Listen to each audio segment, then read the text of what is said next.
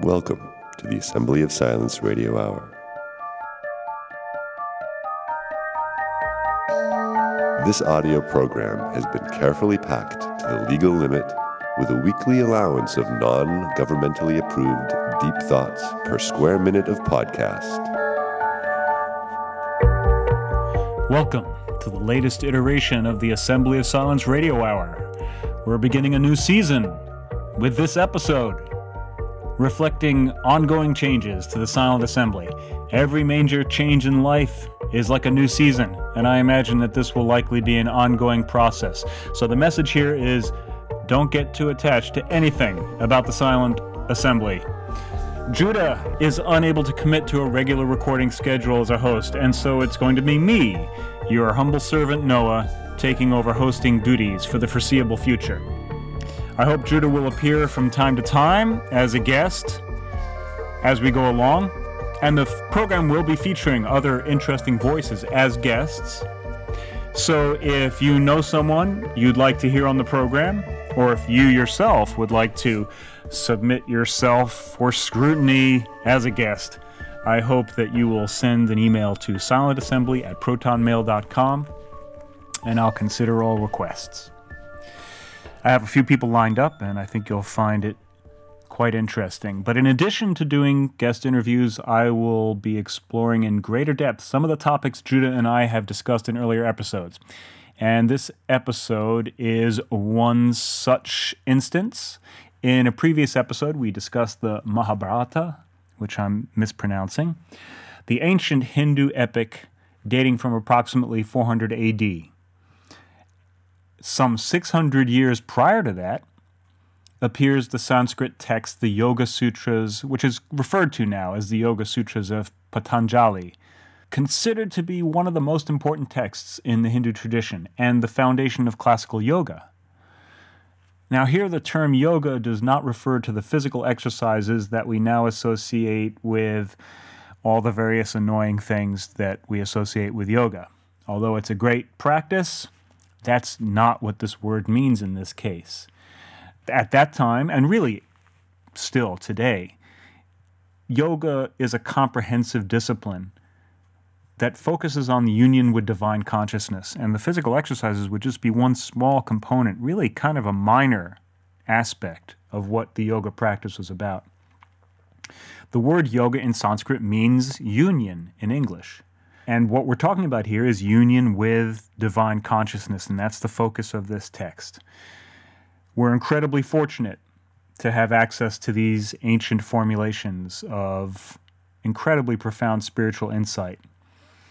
Uh, if you're interested in following along and getting more familiarized with the material, these texts are easily found online. There are two translations that I recommend. One is by Bon Giovanni and the other by Charles Johnson. They're quite different, so if you don't happen to understand ancient Sanskrit, it's worth considering them both. And that's exactly what I do in the following discussion. I recorded this ad lib for the first half of the first part of the Yoga Sutras. I didn't get that far. And I've inserted some commentary using this crappy microphone at certain points along the way where I might have done a better job.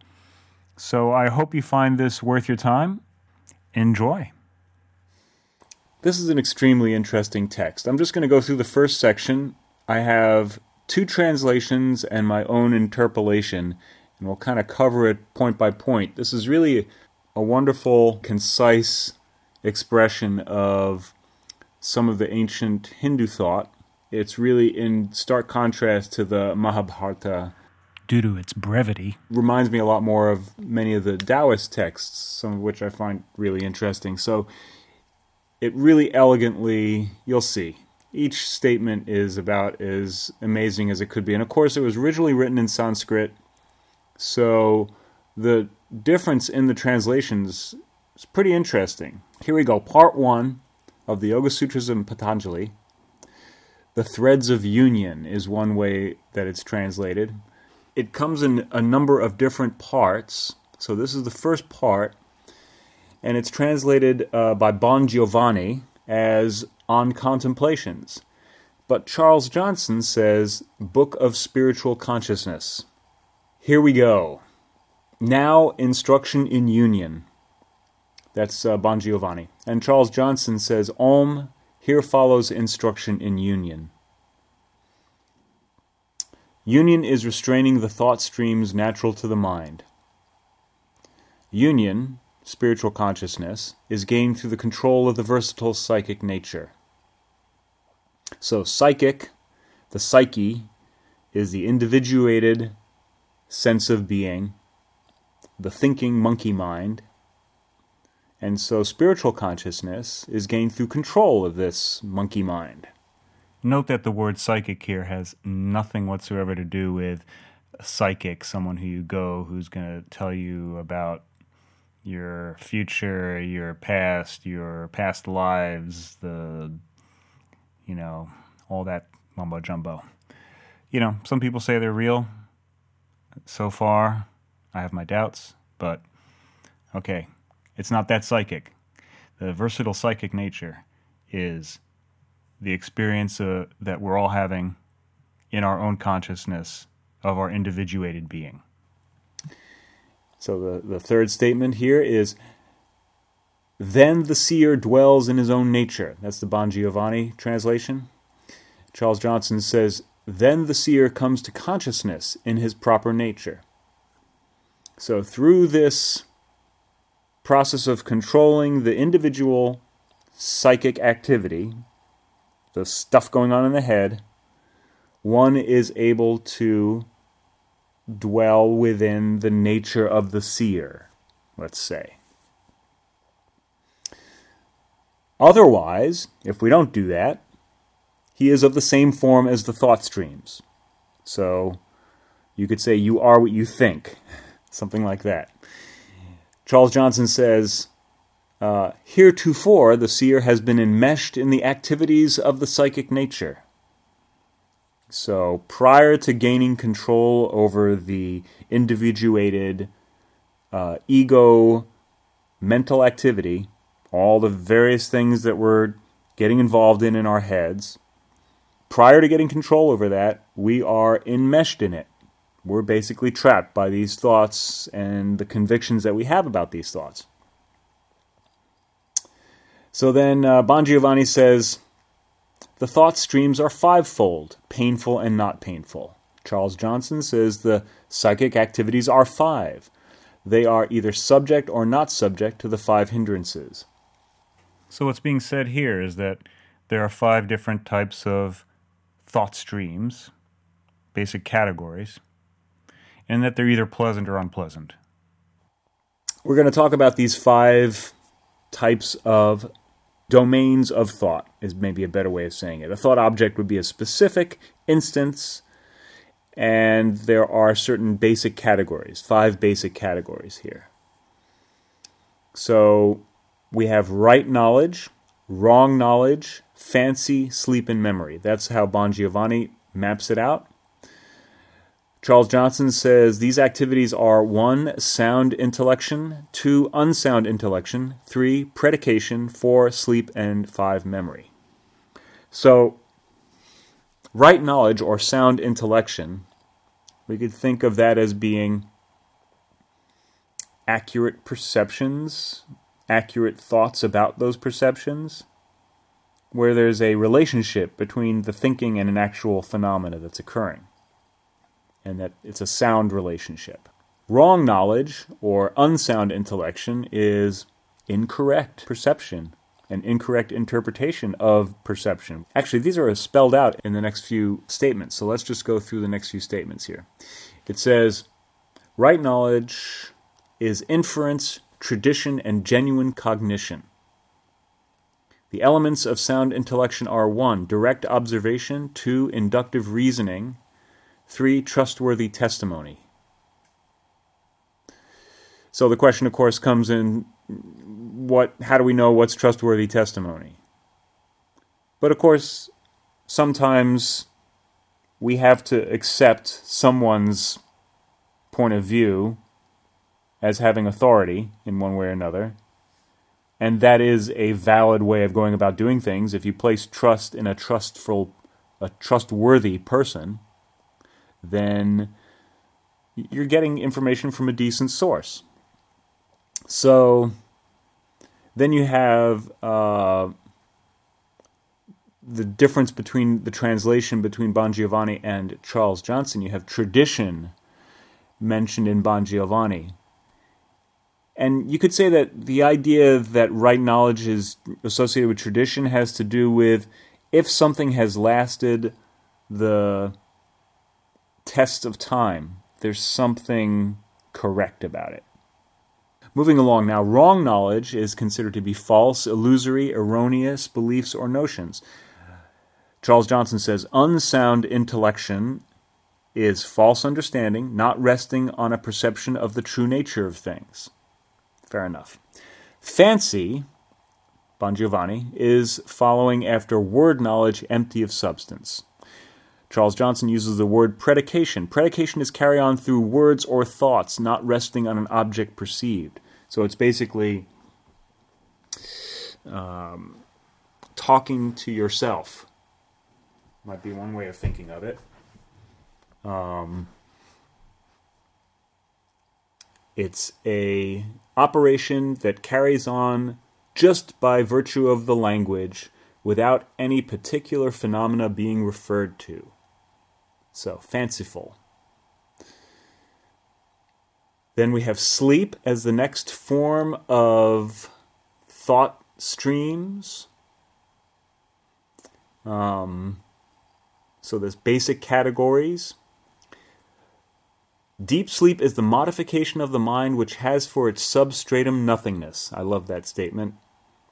Um, that's Bon Giovanni. Charles Johnson says sleep is the psychic condition which rests on mind states, all material things being absent. It's interesting to consider the possibility that nothingness is the origin of what we experience during sleep. But it seems like there are things which creep into our sleep from our senses you know, if there's a loud noise at night, someone might think that uh, something happens in their dream. So I don't know that it's fully accurate to say that it's nothingness, even though I love that statement. Sleep is certainly a different form of experience within our cognitive realm.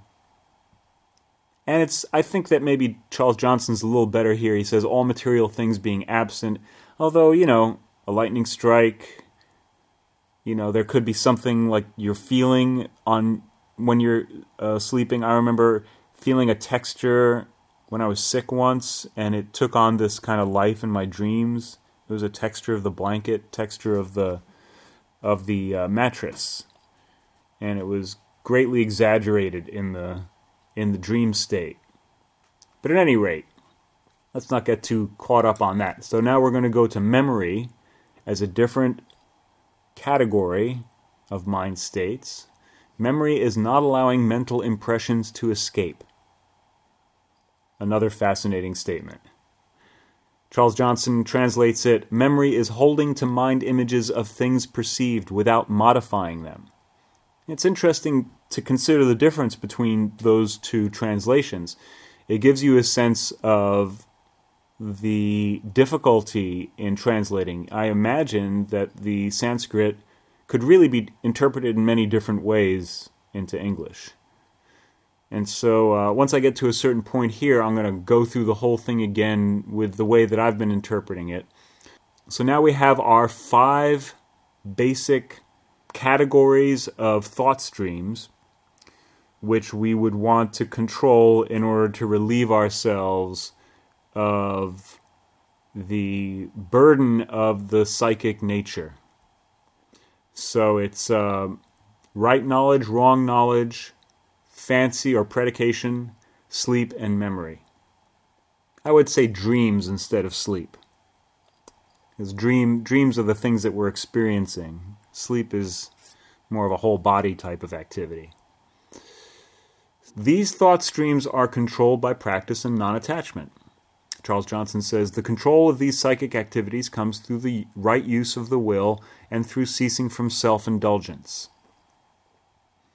Bon Giovanni, the next section. Practice is the effort to secure steadiness. Charles Johnson, the right use of the will is the steady effort to stand in spiritual being. Bon Giovanni, this practice becomes well grounded when continued with reverent devotion and without interruption over a long period of time. Charles Johnson, this becomes a firm resting place when followed long, persistently, and with earnestness. Bon Giovanni, Desirelessness towards the seen and the unseen gives the consciousness of mastery. Charles Johnson. Ceasing from self indulgence is conscious mastery over the thirst for sensuous pleasure, here or hereafter. Bon Giovanni. This is signified by an indifference to the three attributes, due to knowledge of the indweller. Charles Johnson. The consummation of this freedom from thirst for any mode of psychical activity through the establishment of the spiritual man. So, I'm going to go back to the beginning now and um, and read what I've derived. So I'm saying that this part this first section of the Yoga Sutras, that is, is basically about distinctions between ordinary materially bound mind and extraordinary spiritually freed mind. The first statement the spiritual mind concentrates on union with the cosmos. That's what Om signifies. Those of you who listened to uh, some of the previous episodes may remember when Judah and I were discussing the word Om, how it has a tripartite um, meaning, a three in one, that's related to Yod He Vov He, the uh, past, present, future. It's kind of a, a holy trinity concept. That which was, that which is, that which will be, as being the fundamental sound, if you like. That's the, the universal cosmic tone. That's Om. So all of that is wrapped up in this initial yogic union message. Union of all time. Bringing everything to a single point. That's what we're thinking about in this case. We're turning the mind towards a, you know, the basics of yoga has to do with union. The physical practice of yoga is traditionally just a vehicle for the establishment of a unified consciousness with the cosmos. So the first statement is the spiritual mind concentrates on union with the cosmos, and then union is achieved through restraint of the thought activities natural to the materially bound mind, thus allowing consciousness to reveal its unadulterated nature. Ordinarily, the mind is occupied with thought occurrences there are five categories of thought occurrences, some of them enjoyable and some of them painful. The thought occurrences are 1. Correct thinking, 2. Incorrect thinking, 3. Fanciful predication, 4. Dreams, and 5. Memory. Correct thinking consists of accurate observation, true testimony, and inference. Incorrect thinking consists of inaccurate observation, false testimony, and erroneous concepts. Fanciful predication is imaginative thought activity without any concern for reality. Dreams are modifications of mind states detached from material existence. Memory is holding to mind images of sense impressions without modifying them. So there we have the five different categories of thought activities, thought occurrences. And now we can talk about how do we control them. Thought occurrences are controlled by practicing restraint in involvement with them. So just simply going the opposite way is kind of the way the Taoists think of it. They call it reversal. When a thought object arises, you contemplate the opposite. That's actually the technique that's described here. I think of that as being the primary point, at least of this first section. The best use of the will is to practice restraint steadily. This is an interest, it couldn't be more opposite from what we think in our ordinary lives. What's the best use of the mind? Well, to do what you need to do to get everything done, to strategize about your life, to analyze a situation and make decisions and come up with plans. So, this is saying the best use of the will is to practice restraint steadily, is to stop all that stuff. Imagine what it would be like to actually live without thinking of any of these things. I, I have a hard time imagining really living life. It seems to me that it would be very difficult. But I wonder, these were obviously incredibly perceptive, wise people, uh, whoever Patanjali was, and the culture from whence he came. They must have understood something really profound. Now, so what would actually occur if we truly restrained our minds as we're being asked to do here? I don't know. I am definitely tempted to find out. I don't know that I could ever get myself to do it.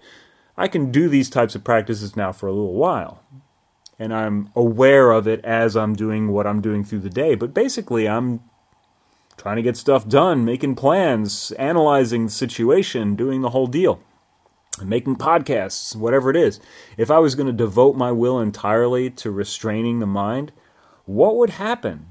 Would I would I just become completely irrelevant and perish? It seems like that's probably the most likely outcome. I'd love to know if there's anyone out there who has a thought on that. At any rate, let's continue, shall we? So, the best use of the will is to practice restraint steadily. Steadiness is secured with diligent perseverance over a long period of time. Okay. Mastering restraint requires steadiness in the face of all phenomena, whether it be the thirst for sensory satisfaction or the desire for imagined things, whether it be here and now or hereafter and later.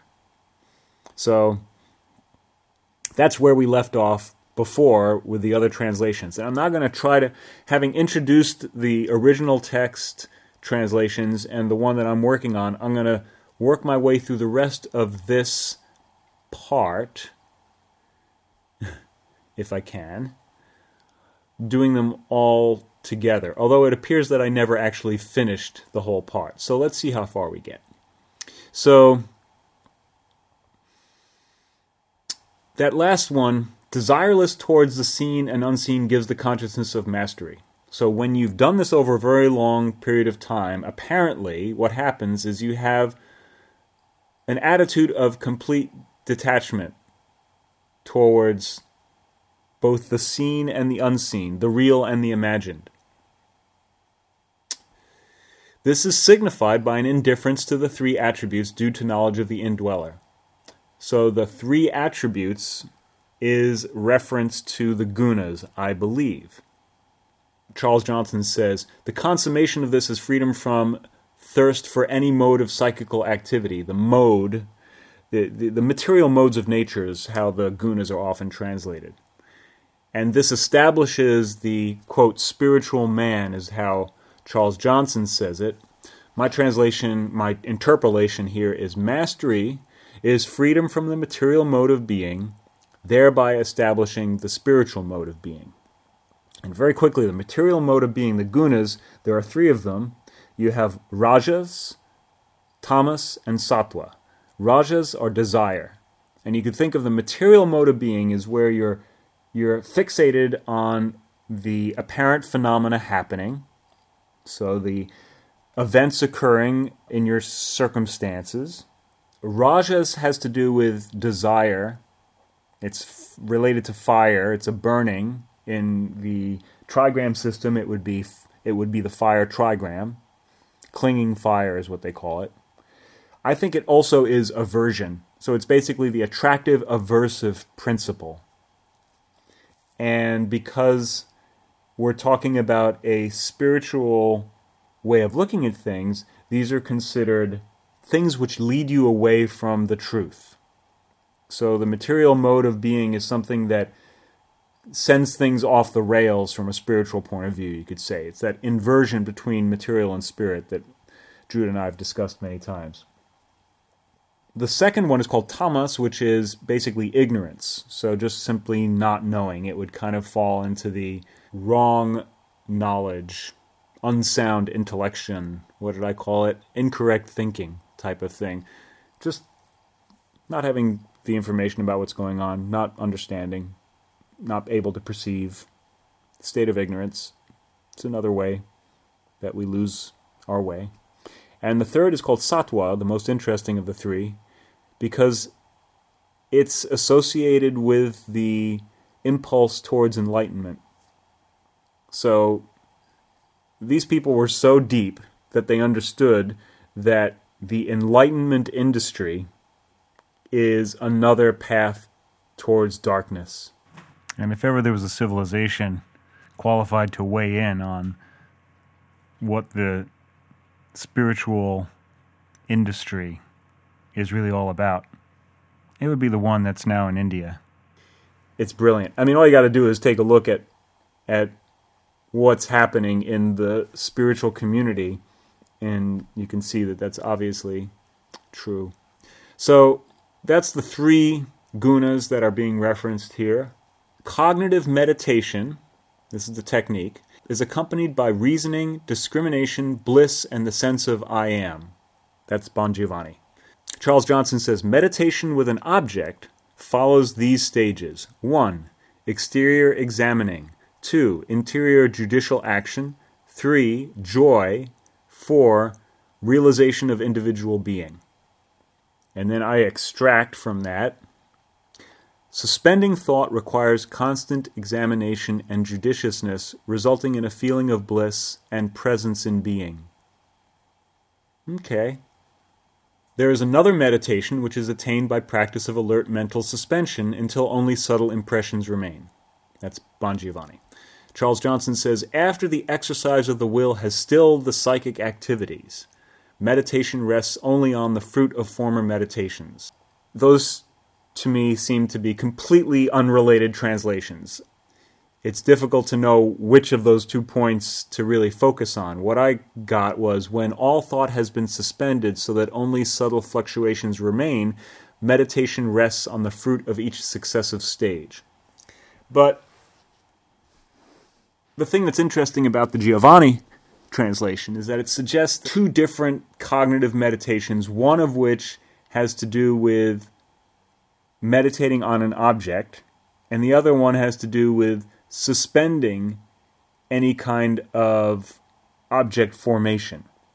However, Charles Johnson suggests that these are not two mutually exclusive meditation practices, that the second one actually follows from the first one. He says, after the exercise of the will has stilled the psychic activity, so the will has been focused on an object with the interior judicial action of releasing association with that object. You then experience joy, freeing yourself from preconceptions about the definitive nature of that object. And that's where the sense of the, the seer within rises up. But then he adds this thing about meditation rests only on the fruit of former meditations which gives you this sense of progression that's kind of neat. But I don't see how that relates to what Bon Giovanni's talking about. But I think both of them are really interesting points, so I tried to combine them. Taking another look at it now, I'm noticing that it looks like the the order of the statement is reversed in each of these translations. So in Bon Giovanni, you have the practice of alert mental suspension until only subtle impressions remain is the second half, whereas you have the exercise of the will has stilled the psychic activities in the first half of the Charles Johnson. And so then you could compare Johnson's meditation rests only on the fruit of former meditations with the earlier part of Bon Giovanni, where he says there is another meditation. You have that sense of, of su- succession where he says there is another meditation. My sense is that Bon Giovanni missed the boat on this one. I think actually Charles Johnson is probably a little closer in the sense of there being an ongoing progression, not an alternative technique. The next thing that Bon Giovanni says is for those beings who are formless and for those beings who are merged in unitive consciousness, the world is the cause. I have trouble with this one. Charles Johnson says subjective consciousness arising from a natural cause is possessed by those who have laid aside their bodies and been absorbed into subjective nature.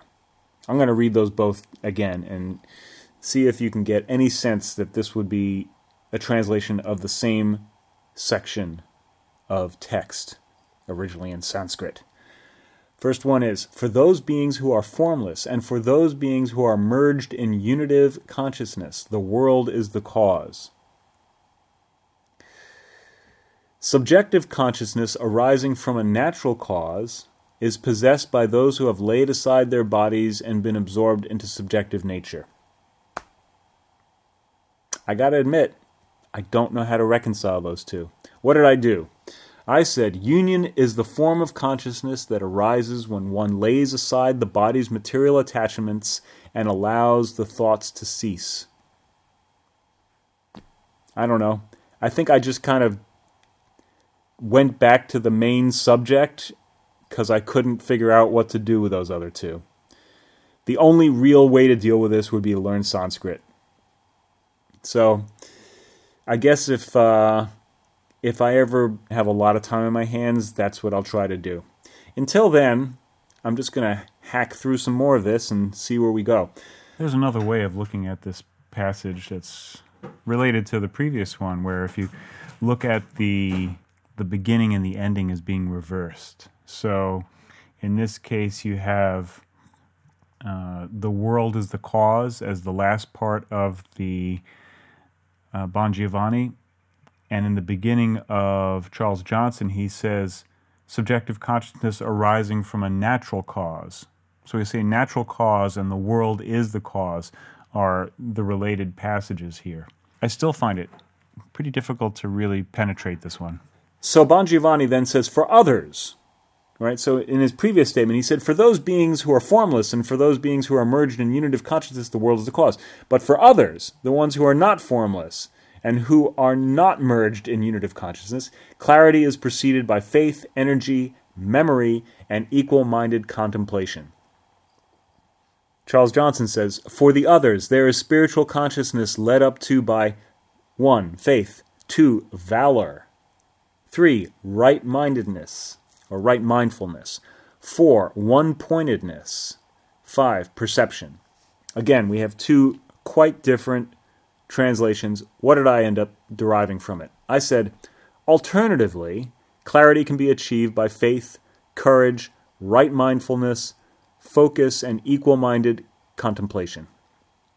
It seems like these last two sections of the Yoga Sutras, I guess you could say the last two sutras, are describing two different forms of consciousness ones which have achieved the discipline described in the earlier sutras, where the best use of the will is to practice restraint steadily. And if that restraint is practiced steadily, then the form of consciousness is unitive. There's no s- distinction being made. So that would be for those beings who are formless and for those beings who are merged in unitive consciousness. Just kind of the same thing. But then there's the rest of us, which, as far as I can tell, is most of us. I really, really would love to know how many people have been able to practice this to the point where that's the world that they're living in, where they can experience that unitive, formless, spiritual consciousness at all times. It's hard to imagine that that would be possible even under ideal circumstances, and nowadays it seems almost impossible to imagine. Although little glimpses during meditation can be achieved. But then we got to get back to life, right? So, for others, for all of us, I'll say, because I don't imagine that anyone who would be listening to this podcast would be suspended in mental restraint if you are, you're going to have to convince me. It would be take a lot to convince me that that's where you're at. So it's for the rest of us that this second statement is being is being uh, made. Clarity is preceded by faith, energy, memory, and equal-minded contemplation. Charles Johnson. Spiritual consciousness is led up to by one faith. They agree about faith. Right? Two, valor. So valor and energy are somehow related. Right mindfulness, which is hearkening back to the five categories of thought streams, one pointedness, and perception. So, really, the only word that's common between these two translations is faith. Bon Giovanni says faith, energy, memory, equal minded contemplation. Charles Johnson says faith, valor, right mindfulness, one pointedness, and perception. It would be fascinating to know what the what the actual Sanskrit was. So I said clarity can be achieved by faith, courage, right mindfulness, focus, and equal minded contemplation. The point being, of course, that there are a variety of techniques for those of us whose minds are still involved in the uh, in the gunas, the material modes of nature. There are a variety of ways that we can have some taste of spiritual consciousness. I think that's the basic point being made here. So, to continue along here, we go Bon Giovanni, equal minded contemplation is nearest to those whose desire is most ardent. Mm, Charles Johnson says spiritual consciousness is nearest to those of keen, intense will.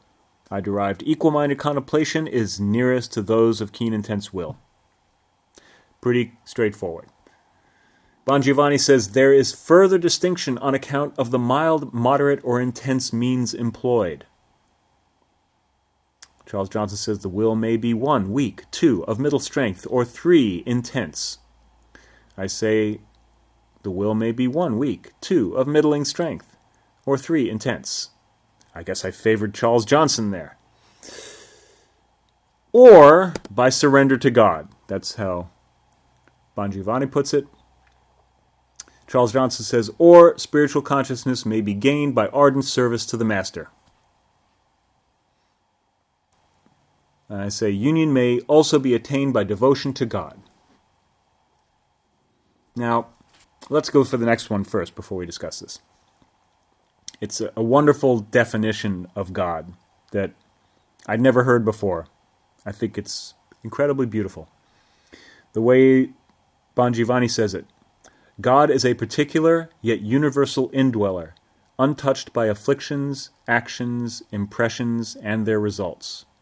Charles Johnson says, the master is a is the spiritual man who is free from one hindrances, two bondage to works, and three the fruition and seed of works.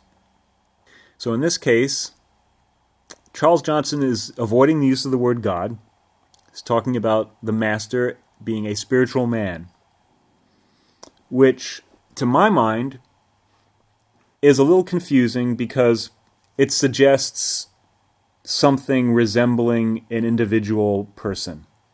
If the whole idea is to relieve ourselves of the sense of ego self, the psychic activity of the mind, about our own particular concerns and interpretations, then it makes far more sense to refer to a consciousness that is transcendent.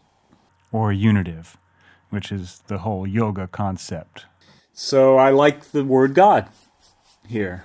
I think it's a, a beautiful way of referring to it. And if you read the Bible, as I do, and you start to think of God in these terms as a particular yet universal indweller, untouched by afflictions, actions, impressions, and their result. So, particular yet universal indweller means within all of us, of course, but a particular one, meaning the one, one God, it is a particular indweller within all of us. And then when you read the Bible and you think of, and, and you read the passages where God is speaking, you realize this is the indweller speaking within the person. You don't have to imagine coming on down on a cloud or something like that. It's just a really beautiful way of thinking of it, and I think it integrates perfectly with the Judeo Christian you know, Abrahamic tradition, if you like. The way I derive that formulation is God is a particular yet universal indweller who is free from affliction and hindrance, having no bondage to action, the seed of action, or the fruit of action. So, action, of course, is something that takes place within the apparent physical domain. The material modes of nature are. Um, our attention is held because of the actions occurring within the physical drama of our lives. So,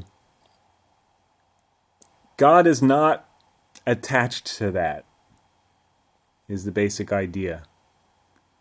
We're kind of meat puppets within which God exists of all of us, and I would say all living beings. And I would say also probably all entities, including molecules and atoms and particles. I've written an article on that subject and I will provide a link to it in the show notes. There's a conscious being within all things, experiencing, experiencing all the different points of view that there are for every entity, everywhere. God is that source of being. Now, we are not God. God is in us, but we're not gods, and we're not God. But we're instruments of God. God is within us. And what this is saying is here's how to recognize that. Here's how to live with that. And to free yourself from the misery of ordinary life. Because ordinary life is basically miserable. It doesn't matter how good you have it. Everyone knows rich people can be even more miserable than poor people. But of course, poor people can be incredibly miserable too.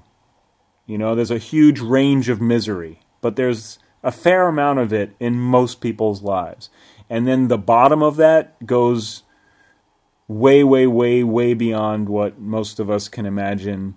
Although, if you start to really think about what's happening in places like Libya or Liberia, what has happened historically in places like Cambodia or you know the gulags and the concentration camps and you name it. I'm not going to spend a lot of time on that, but just obviously there's a lot of misery.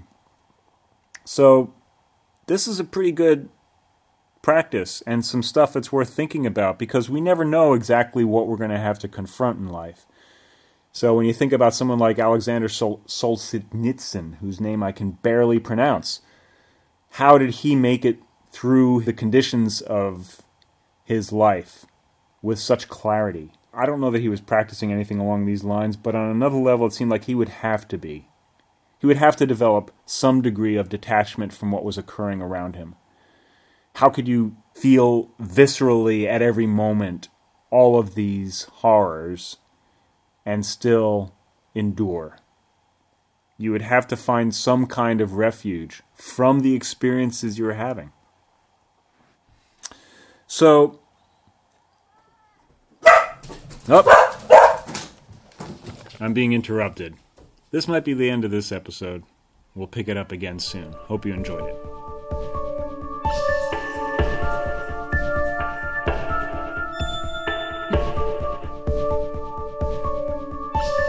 Thanks for listening.